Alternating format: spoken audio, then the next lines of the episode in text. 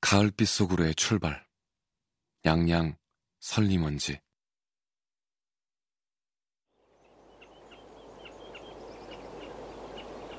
자전거는 강원도 인제군과 양양군의 접경 마을인 양양군 서면에서 출발한다. 여기는 해발 고도 400m이다.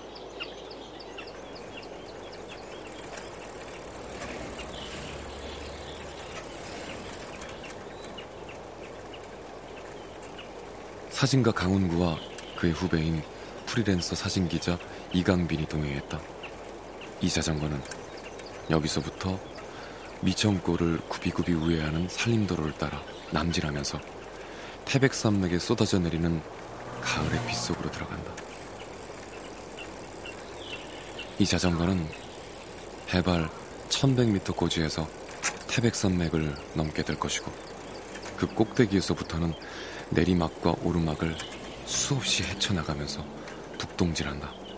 그리고 산맥 저편 마을에서부터는 살아서 돌아온 연어떼들 우글거리는 남대천의 물줄기를 바짝 끼고 달려서 이윽고 동해에 당도할 것이다.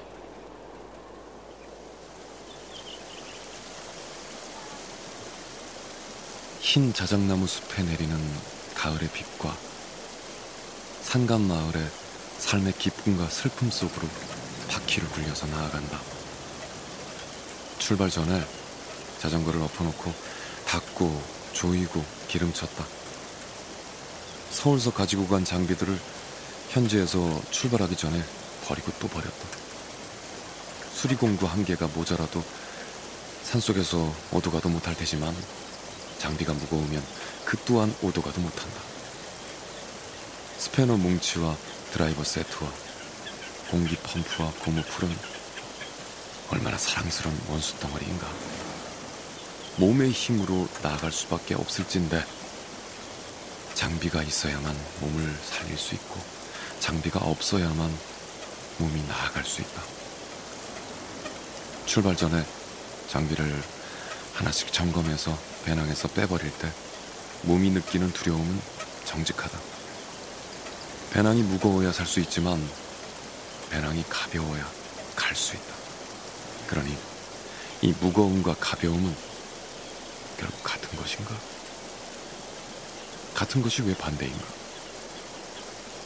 출발 전에 장비를 하나씩 빼버릴 때 삶은 혼자서 조용히 웃을 수밖에 없는 비애이며 모순이다. 몸이 그 가벼움과 무거움, 두려움과 기쁨을 함께 짊어지고 바퀴를 굴려 오르막을 오른다. 빗속으로 들어가면 빛은 더 먼 곳으로 물러가는 것이어서 빗속에선 빛을 만질 수 없었고 태백산맥의 가을빛은 다만 먼 그리움으로서만 반짝였다.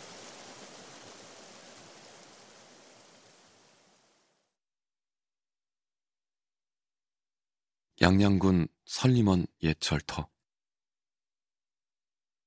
자전거는 강원도 양양군 서면 미천골 입구에 설림원 옛철터에서 출발했다.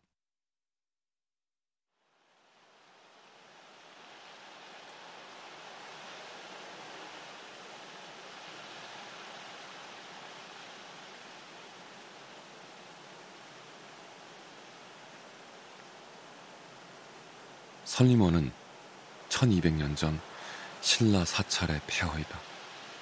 시대 정신의 강건함이 무너지면 조형 예술의 비례가 깨어진다는 말은 아마도 지나친 일반화일 테지만 설림원 폐허의 3층 석탑은 이미 기울어져 버린 신라 애장왕 말년의 세월처럼 체감률의 긴장과 균형을 상실한 채 다만 하나의 상투형으로 잡초 속에서 있었다.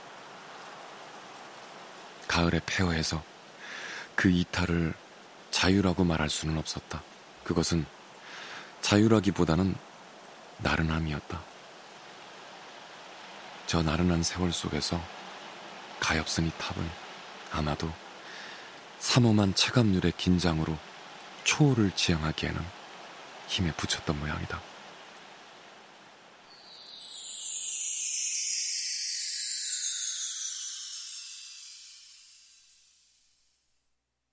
신라 애장왕 2년 9월에 웬 요사스런 별 하나가 달 속으로 파고 들어갔다. 별들이 비 오듯이 땅으로 떨어졌다. 임금은 궁궐 안에 연회장을 증축했고 태자궁을 새로 지었다. 엎드린 돌이 일어나서 돌아다녔고 바닷물이 피로 변했다.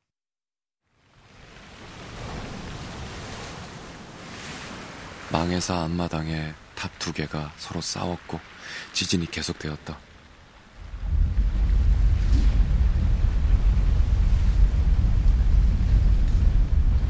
삼복 중에 눈이 내렸으며 소금 창고가 저절로 울면서 소 우는 소리를 냈고 개구리가 뱀을 잡아먹었다. 13세의 보위에 올랐던 임금은 23세에 숙부의 칼에 맞아 죽었다. 김부식의 삼국사기가 전하는 9세기 초의 세월의 질감은 그토록 흉흉하고 조악했다. 세상의 소금 창고들이 소울음을 울던 그 시절에 홍각이라는 법명을 쓰는 승려가 이 깊은 산 속에서 절을 열었다. 그는 대처의 땅을 밟지 않았고 세상 잡사를 입에 담지 않았으며 먹을 갈아서 묵적을 남기지 않았다.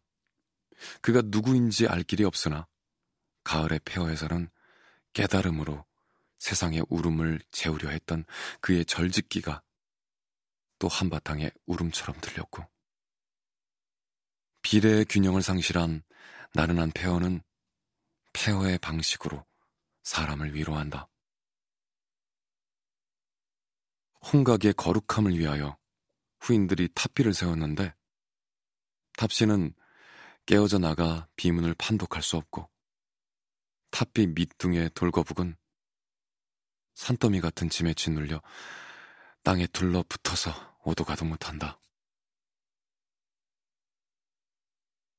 겨울 먹이를 물어 나르던 다람쥐들이 돌거북 대가리에 올라 앞발을 비볐고 이 폐허 위에 가을빛은 무진장으로 쏟아져 내렸다.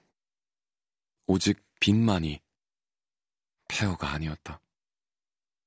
새로운 시간의 빛들은 거듭이 폐허에 쏟아져 내릴 것이었다.